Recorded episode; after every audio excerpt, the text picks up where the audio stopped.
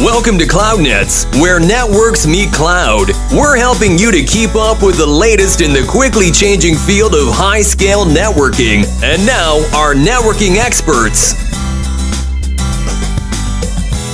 Hi everyone and welcome back to CloudNets, where networks meet cloud.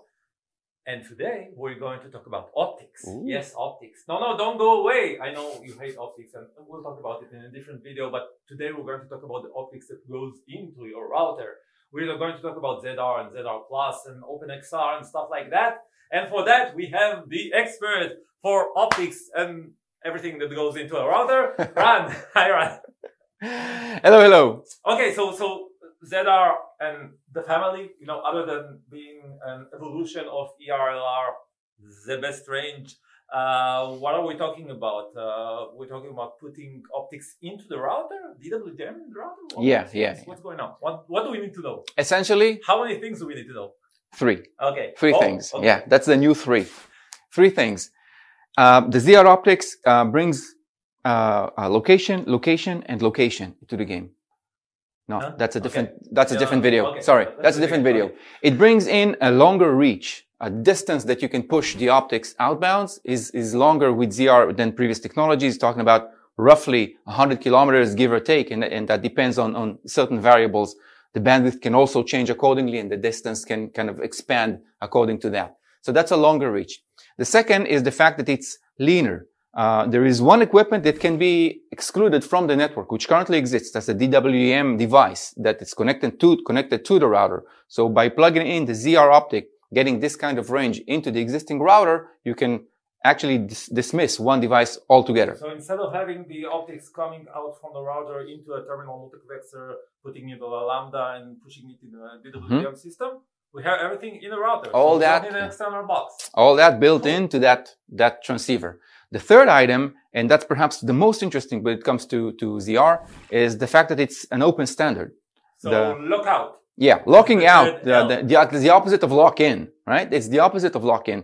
Um, typically, when you have a, a transport mechanism, an optical transport mechanism, then you will have uh, optic coming from one vendor on one side of the line and, and the same vendor on the other side because there is some uh, Proprietary, proprietary yeah. coding to the to the line. ZR came and and and kind of standardized on this, so you can put uh, a plug from vendor A and another plug from vendor B on the other side, and that will work. That's a very big thing And freedom for all. and freedom for all. But that's not all of it because uh, ZR breaks down to three different form factors. It's DD, QSFP, it's OSFP, and it's OpenXR. And these three form factors, all of them are coming from various vendors and all of them are being implemented. It plays an active role into the actual device, the physical machine that you're plugging the optics into it. And, and when it comes to a standard router, you need to kind of pick and choose. And some vendors are promoting different technologies. When it comes to our network cloud solution, which is essentially open, then you can have one ODM building with an OSFP and another one building with QS, DD QSFP and another building with OpenXR, and they're all valid and they can all coexist in that same solution.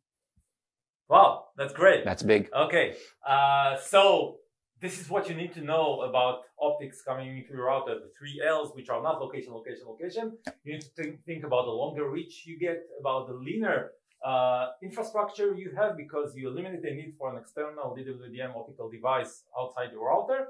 And you need to talk about the lockout or the non-lock-in, non-proprietary open Mhm. system that allows you to pick and choose different vendors for your infrastructure, different vendors, different form factors, different everything.